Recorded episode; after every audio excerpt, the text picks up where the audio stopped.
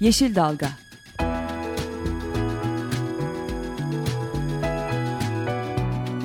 Çevre mücadeleleri üzerine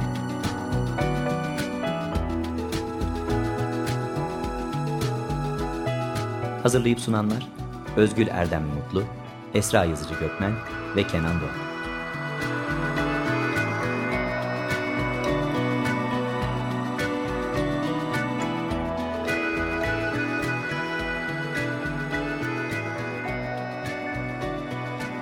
Yeşil Dalga programına katkılarından dolayı Willow Pompa Sistemlerine teşekkür ederiz. Merhabalar, Tema Vakfı tarafından hazırlanan Yeşil Dalga programında yine sizlerle birlikteyiz. Bugün e, bizim e, çevre politikaları bölümümüzden Özlem Katı Söz'le birlikte sunuyoruz Mer programımızı. Merhabalar. Hoş geldin Özlem. E, konuklarımıza da birazdan telefonla bağlanacağız. Konuklarımız bugün Paris'ten e, Birleşmiş Milletler Gıda Hakkı Özel Raportörü Hilal Elver ve e, Tema Vakfı İklim Politikaları Koordinatörü Cem İskender Aydın. E, Cem de e, bu e, Paris'te bu hafta başlayan Birleşmiş Milletler İklim Değişikliği Çerçeve Sözleşmesi 21. Taraflar Konferansı'nı izliyor Hilal Hanım'la birlikte. E, onlara bağlanıp e, izlenimlerini ve gelişmeleri dinleyeceğiz kendilerinden. Öncesinde ama her hafta olduğu gibi bir kısaca e, haberlere bakacak olursak önemli bir haberimiz Orman ve Su İşleri Bakanlığı'ndan. Evet Orman Su İşleri Bakanlığı Türkiye'nin çölleşme risk haritasını hazırladı. E, bu çalışma Türkiye'nin e, çölleşme kriterleri ve göstergelerinin ilk defa belirlendiği bir çalışma. Hı hı. Ve ulusal ölçekte çölleşmeye duyarlı alanlar tespit edildi. E, ve büyük bir haritada Türkiye haritasında da e, gösterildi. Çölleşme riski yüksek olan e, bölgeler. Çölleşme biliyorsun e, kurak yarı kurak alanlardaki arazi bozulumu demek. E, risk haritasında evet. da e, belli e, işte arazinin yönetimi, kullanımı, e, su, toprak e, analizlerinden ortaya çıkan e, sonuçlarla oluşturulmuş bir harita ve pek de sonuçlar aslında parlak değil. Türkiye'nin yüzde 47'si e, arazilerin yüzde 47'sinin e, orta ve e, yüksek risk düzeyinde olduğu çok, tespit edilmiş. Evet, hatta orta ve üzeri çok yüksek risk grubunda. Yani aynen, bu aynen. Ee, tam bu e, en yani orta ve yüksek risk alanları da e, özellikle belirtilmiş. Bunların içinde Konya, Karapınar yüksek riskli, Ereğli, Karaman'da orta riskli, orta yüksek e, riskli bölgeler arasında sayılmış. E, bunları niye özel olarak e, söylediğimi de açıklayayım. E, biliyorsunuz Konya, Karapınar, e, Karaman, e, Akçaşehir bölgesinde Türkiye'nin en büyük ikinci linyit rezervinin tespit edilmesiyle bir kömür madeninin açılması ve oraya 5800 megawattlık bir kömür santralin kurulması söz konusu. E, madencilik ve enerji tesislerinin de arazi bozulumuna etkisi çok yüksek e, etkisi olan tesisler, hı hı. faaliyetler yani böyle bir alana zaten Orman Su İşleri tarafından da e, riski yüksek riski ortaya konulmuş bir alana e, böyle hani etkisi arazi bozulma anlamında etkisi yüksek tesislerinde yapılmasının planlanmasının aslında e, ne kadar yanlış bir karar olduğu da bakanlığın kendisi tarafından da aslında Orman Su İşleri'nin kendisi tarafından da Burada e, bu noktada hemen e, şunu da hatırlatalım. E, lignit rezervi bulundu ve e, söylediğim gibi maden e, çıkart, yani kömür madeninin işletilmesi söz konusu. Bunu yaparken de e, yeraltı su e, e, tamamen e, susuzlaştırılarak alandan o şekilde lignitin çıkartılması evet. planlanıyor. Çünkü başka türlü mümkün değil e, bölgenin e, lignit e, yatağı açısından. E, dolayısıyla hem e, çölleşme e, riski yüksek olan bir bölgeden söz ediyoruz. Hem de orada yeraltı sularını e, büyük ihtimalle geri dönüşü olmayacak bir şekilde tahrip edecek bir e, faaliyetin planlanmasından söz ediyoruz. Dolayısıyla bu, bütün bu tip plan programlar acilen gözden geçirilmeli bu doğrultuda. Aynen. Tam da dediğin gibi Konya Kapalı Havzası zaten hali hazırda yeraltı sularını sularının azalması işte her sene 70 santim bir metre kadar yeraltı sularının çekilmesi açısından zaten kritik yani riskli bir e, bölge. E, bu zaten bence aslında çölleşmeyle çölleşme risk haritasında da e, bu bölgenin özellikle bu kadar yüksek riskli çıkmasında önemli faktörlerinden biri. Umuyoruz ki bu tür çalışmalar e, değerlendirilir ve enerji tesislerinin planlanmasında, madencilik faaliyetlerinin planlanmasında dikkate alınır. E, bir diğer noktada aslında bu çölleşme risk haritasının da içerdiği e, su durumu, su tüketimi hı hı. ne de baktığımızda e, şimdi birazdan Hilal Hanım'la da e, belki o konulara da değiniriz. E, yani Türkiye'deki sulu tarım, tarımsal üretimdeki e, sulu tarımın payı e, çok yüksek ve e, daha fazla e, sulanan alanların açılması planlanıyor. E, bu noktada da belki bu tarımsal e, üretim, e, tarımsal ürün desenlerimizin yeniden e, gözden geçirilip değerlendirilmesi gerekiyor. Yine Konya Karaman dediğimizde orada da örneğin şeker pancarı gibi. Evet. E, e, su tüketimi yüksek, yüksek e, ürünlerin işte buğdaydan, e, kuru tarımdan e, sulu tarıma geçiş o desenin e, ürün deseninde bir geçiş e, oldu son hı hı. E, dönemde. Zaten yeraltı sularının çekilmesini de tetikleyen dediğin gibi e, bu oldu. Şimdi iklim konferansı e, boyunca da hani tarım önemli bir mesele. iklim değişikliği, tarımsal üretim meselesi ve e, hani iklim dostu tarım, iklim dostu e, işte tohumların kullanılması gibi e, böyle yenilikçi yaklaşımlar evet. anlatılıyor ama bir yandan da e, ha, hali hazırda e, agroekoloji gibi oranın geleneksel e, üretim metotlarını, uygulamalarını e, aslında tekrar geri dönülmesi belki de hiç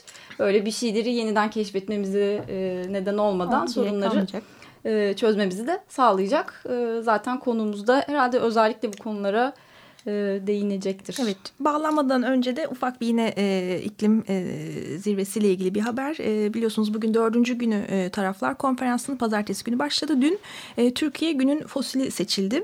E, bu e, ödül aslında her yıl e, 800'den fazla e, STK üyesi bulunan iklim eylem ağı tarafından düzenleniyor taraflar konferansında e, ve de e, bu iklim müzakerelerini tıkayan ya da e, üzerine düşen e, sorumlulukları yeterince yerine getirmeyen ülkeler seçilerek ülkelere bu ödül veriliyor.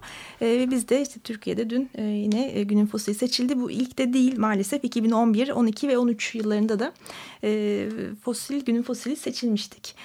Evet şimdi e, konuklarımız da hatta sanırım Birleşmiş Milletler Gıda Hakkı Özel Raportörü Hilal Elver ve Tema Vakfı'ndan Cem İskender Aydın.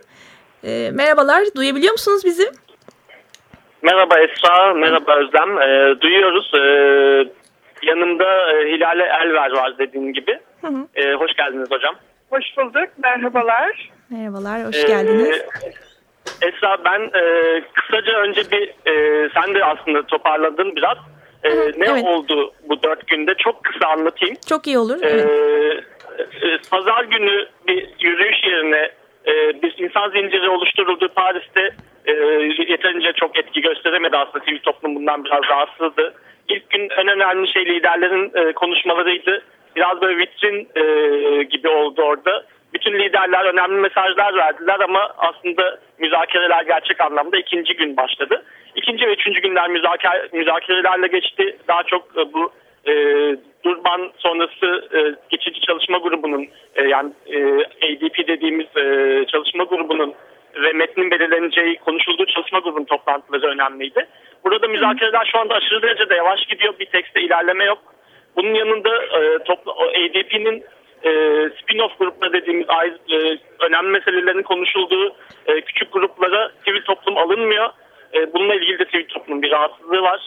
E, dün e, senin de dediğin gibi Türkiye günün fosillerinden biri oldu. Hı hı. Aslında günün ikinci fosili oldu. İlk fosil e, Uluslararası Denizcilik Örgütü'ne ve Uluslararası Sivil Havacılık Örgütü'ne verildi. E, aslında bütün dünyadaki ülkeler aynı anda almış oldular. Türkiye'nin fosil almasının sebebi, özel sebebi bu, bugün e, kalkınmakta olan ülke statüsünden e, bir iklim finansmanından yararlanmak istiyor. Ama diğer kalkınmakta olan ülkeler kadar e, bir e, istikli katkı niyeti sunmuyor. Hı hı. Yani biraz bedavacılık olarak nitelendirildiği için e, bu ödülü aldı.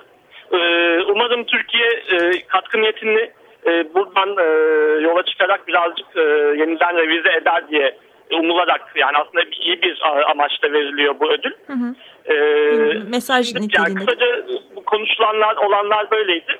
Şimdi Hilal Hanım, e, Hilal Hocam e, sizinle devam edelim. Hoş geldiniz Buyurun, önce. Hoş bulduk. Teşekkür ederim. e, siz nasıl görüyorsunuz? COP'ta nasıl gidiyor? Yani COP nasıl bir toplantı haline geldi şu anda? Valla COP'un e, son 5-6 yıldır geldiğim için bir takım e, bu konuda biraz yorum yapabilirim. Aslında diğerleri gibi gidiyor. Her sene birinci hafta çok yavaş gider. Hiç şekilde normal detaylar önünde detaylarda kaybolurlar. Preambul'dan yani giriş sözleşmenin girişinden e, maddelere geçemezler. Küçük toplantılar olur. Küçük toplantılar e, çok fazla olduğu için e, gelişmekte olan ülkelerin bu toplantılara katılımları çok zor olur. O noktada düşünürsek aslında hiç de demokratik olmayan bir e, tartışma ortamından geçilir. İkinci haftada liderler geldiği zaman ya da liderler ya da daha önemli e, e, karar mekanizmalarının insanlara geldiği zaman biraz daha ciddiye biner. Ama o noktada da yine e, sekreteryanın ve önemli ülkelerin e, perde arkasında yaptıkları e, bir takım e, redaksiyonlar sonunda bir rapor eline geçer. Bu da aynen diğerleri gibi oluyor. Yani herhangi bir değişiklik görmedim ben. Ee, peki e, yani biraz daha sizin konunuzla ilgili genel olarak bu müzakereleri veya iklim değişikliğini daha genel anlamda e, insan hakları bağlamında, haklar bağlamında nasıl değerlendirebiliriz? E, biraz da COP kontekstine, şu anda yaşadığımız kontekste koyarsak. E, bu, bu aslında önemli çünkü daha önce e, insan hakları konusu ya da benim konum olduğu için daha çok dikkati, e, dikkatim ona e, yönelik e, gıda hakkı konusunda fazla bir gelişim yoktu. Bunlar yeni yeni gelmeye başladı. Mesela ilk defa insan hakları 2010 yılında Cancun'da e, görüşülmeye başladı ve bir e, COP kararı olarak çıktı. Şimdi bu yeni Paris Sözleşmesi'nde bu konuda insan haklarının korunması ile ilgili hem giriş e, kısmında hem de e, maddeler arasında insan haklarına yer verilmesi isteniyor. Bu, tabii son derece son derece önemli bir konu. E, çünkü şimdiye kadar iklim değişikliği e, müzakerecilerin insan haklarıyla hiç ilgileri olmadığını, bu konuda hiçbir bilgileri ve de herhangi bir hukuksal e, backgroundları olmadığını görüyoruz ama şimdi artık bu konu dikkate alınmakla birlikte e, bazı önemli ülkeler e, bu konuda zaten e, son derece e, negatif davranıyorlar. Özellikle e, ekonomik ve so, e, sosyal e, haklar konusundaki gelişme tabii çok önemli iklim değişikliği ile ilgili olarak. O alanda e, bir Amerika Birleşik Devletleri'nin ve de İngiltere'nin e, olumsuz yaklaştığı çok belli. O nedenle son 3-4 gündür e, bu konu tartışılıyor ya da ben bu konularla ilgilendiğim için o konularla ilgili e, toplantılara girmeye çalışıyorum.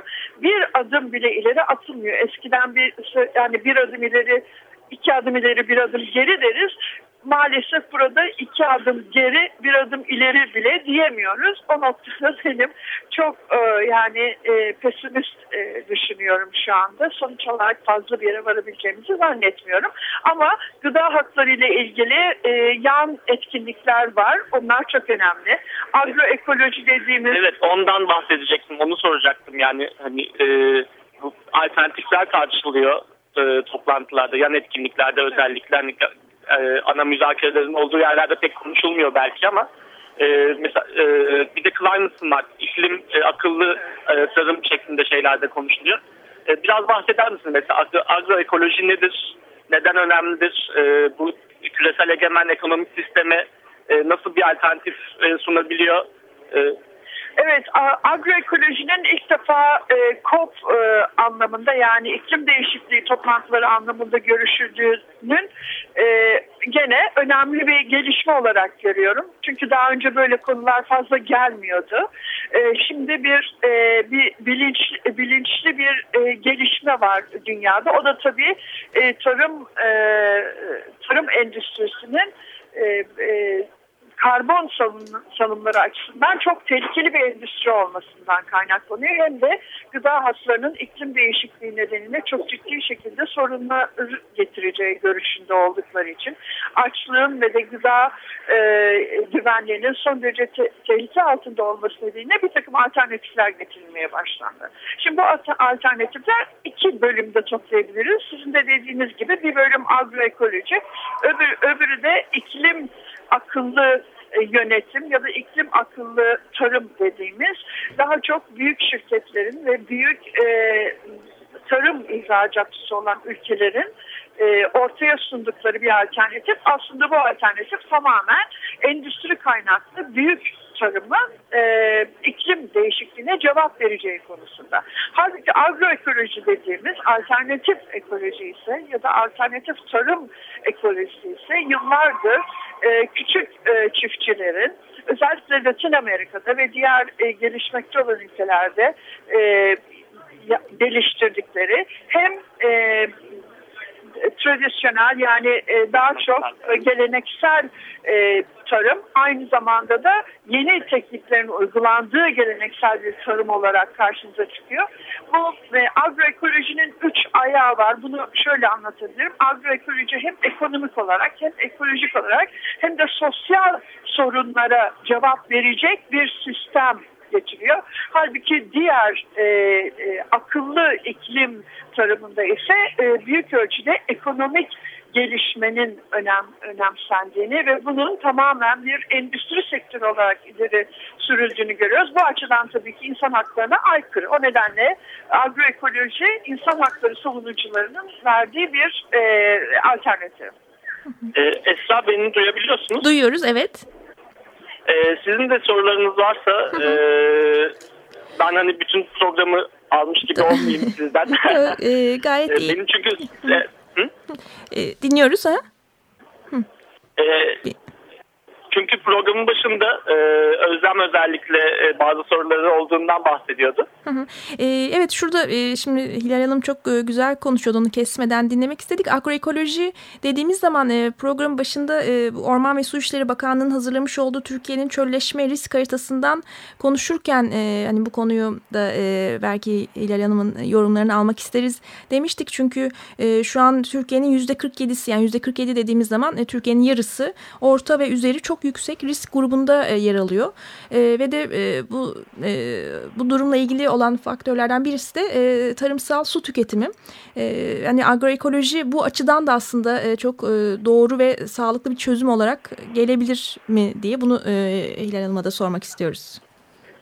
E, tabii bu çok önemli bir konu. Biliyorsunuz Ankara'da e, Eylül e, sonu ya da Ekim başı bir toplantı olmuştu. O da bir uluslararası sözleşme toplantısı. Tıpkı iklim değişikliği gibi çölleşme ile ilgili. Hı hı. Orada zaten bu konular dikkate alındı ve bu e, çölleşme konusunun ve biyolojik çeşitlilik konusunun iklim değişikliği ile ilgisi ilk defa gene son birkaç yıldır ele alınmaya başladı ki bu son derece önemli. Çünkü çölleşme tarım arazileriyle ilgili. Tarım arazileri tabii gıda hakkıyla ve bunun iklim değişikliğinin etkisiyle hı hı. su konusuyla ilgili. Şimdi su konusu çok ilginç çünkü e, su konusunu iklim değişikliği toplantılarına hiçbir şekilde almak istemiyorlar.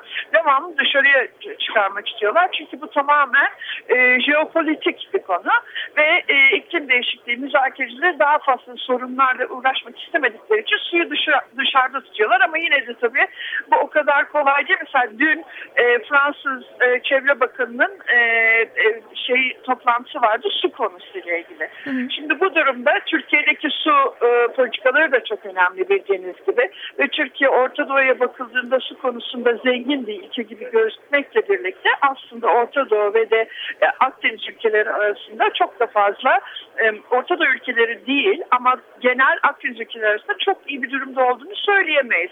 Sizin de bildiğiniz gibi bazı e, bazı bölgelerimizde su çok e, fazla olabilir ya da yeterli suyumuz vardır ama diğer bölgelerde yoktur. Orta Anadolu'ya baktığımızda bunu görüyoruz. E, bu durumda bizim Orta Anadolu bir e, buğday e, şeyi olduğuna göre, basketimiz olduğuna göre böyle Hı -hı. konuşabiliriz. Buğday sepeti diyoruz ona.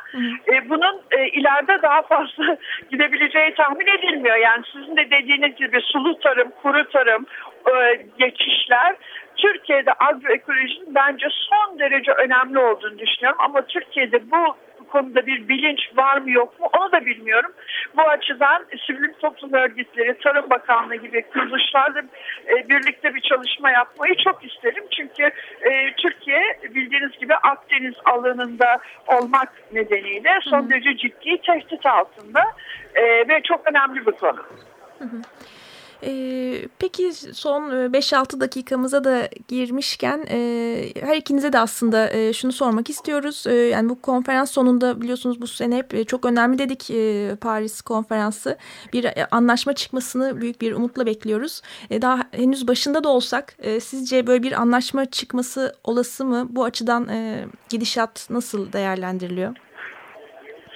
Şöyle bu koplara genel olarak bak, baktığımız zaman hep aynı şekilde geçer. Birinci hafta büyük bir yavaşlık, e, işte detaylarda kaybolma, ileri gidememe, kelimeler üzerinde konuşma. Ondan sonra ikinci haftanın sonunda otururlar, ortada bir tek çıkar. Fakat bu e, e elimize gelen şey tamamen bütün sorunlardan e, arındırılmış olmakla birlikte fazla da bir e, herhangi bir, şekilde, bir şekilde ileriye gitmeyen son derece sıradan e, bir sözleşme karşımıza çıkar. Her zaman böyle oluyor. KOP kararları olarak çıkıyor. Tabi bu sefer bir sözleşme biçiminde çıkacak ama bu sözleşme derken bunun hukuki anlamda bir sözleşme olduğunu düşünmememiz gerekiyor. Çünkü zaten Amerikan Kongresi hukuki anlamda bir sözleşmeyi kabul etmeyeceği için bunun adını sözleşme koyacaktır ama yasa olarak bunun sözleşme olmadığını Anlaşma biliyoruz. olacak evet, çok yani. Bir anlaşma, anlaşma. olacak. Hı hı. Aynen çünkü aksi takdirde Obama bunu e, kongreden geçiremeyecek. E, bu tabii bütün ülkelerin de işine geliyor. O yüzden bir konsensus var diyebilirim ülkeler arasında, büyük liderler arasında. Bu herkesin işine gelecek. Tabii bu insanların ve e, toplumsal örgüt, e, sivil toplum örgütlerinin pek işine gelmediği bir şey. Ama size şunu emin olarak söyleyebilirim ki e, sonda toplantının son günü elimizde bir anlaşma olacak. Ama bu anlaşmanın içinde ne olur? O konuda fazla bir e, ümidim yok. Evet ben de aynı şeyi söyleyeceğim. Aslında bir anlaşma çıkması bekleniyor. Fakat önemli olan bu anlaşmanın çıkıp çıkmaması değil. Nasıl bir anlaşmanın ve hangi yöntemlerle belirlenmiş bir anlaşmanın çıkacağı. Yani katılımcı olmayan e, şeffaf şekilde belirlenmemiş bir anlaşmanın çıkması e, bizi yanıltmasın. Bunu büyük ihtimalle eğer anlaşma çıktığında bakın ne güzel bir anlaşmaya vardık bu sefer diye e, pazarlayabilirler. Fakat önemli olan o anlaşmanın içeriği. İçeri. Ee, ben de kısa bir şey sormak istiyorum ee, daha Türkiye kontekstinde.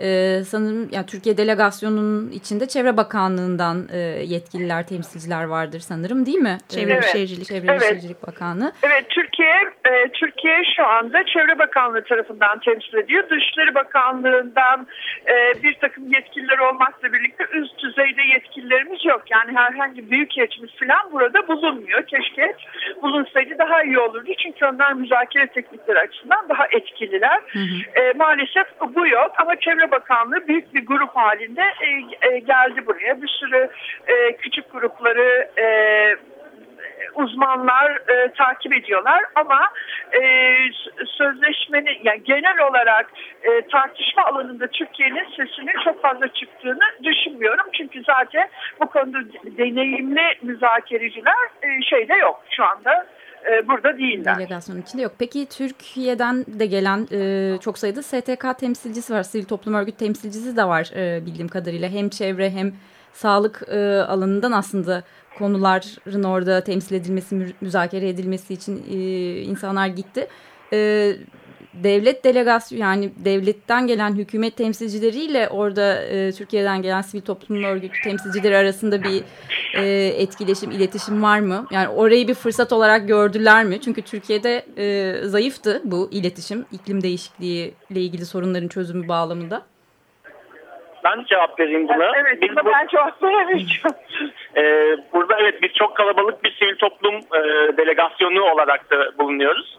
E, şimdiye kadar e, birebir bir iletişimimiz olmadı henüz e, resmi delegasyonu, resmi Türkiye delegasyonuyla.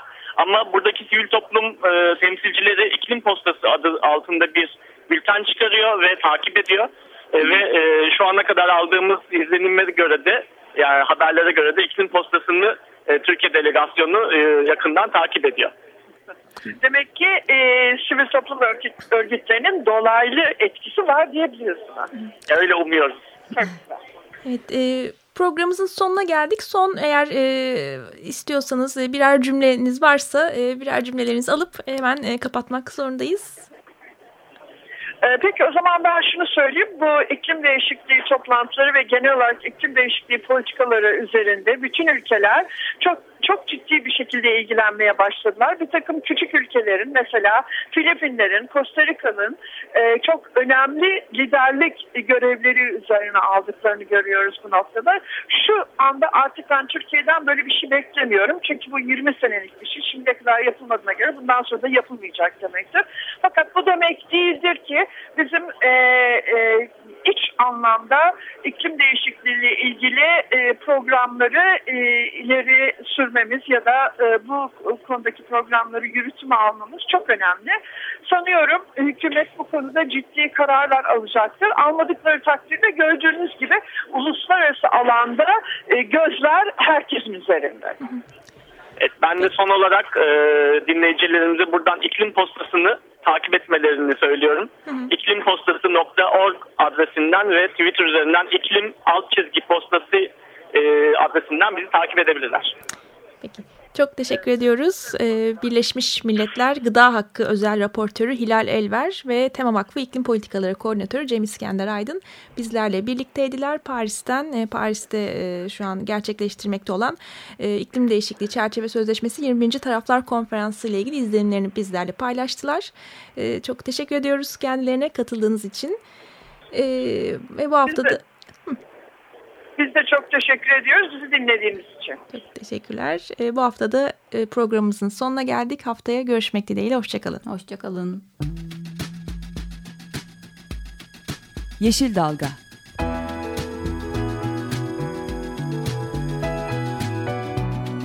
Çevre mücadeleleri üzerine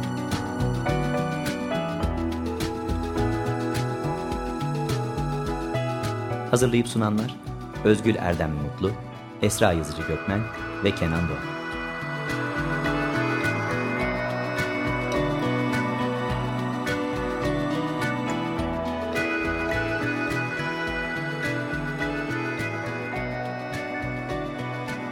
Yeşil Dalga programına katkılarından dolayı Willow Pompa Sistemlerine teşekkür ederiz. Açık Radyo program destekçisi olun bir veya daha fazla programa destek olmak için 212 alan koduyla 343 41 41.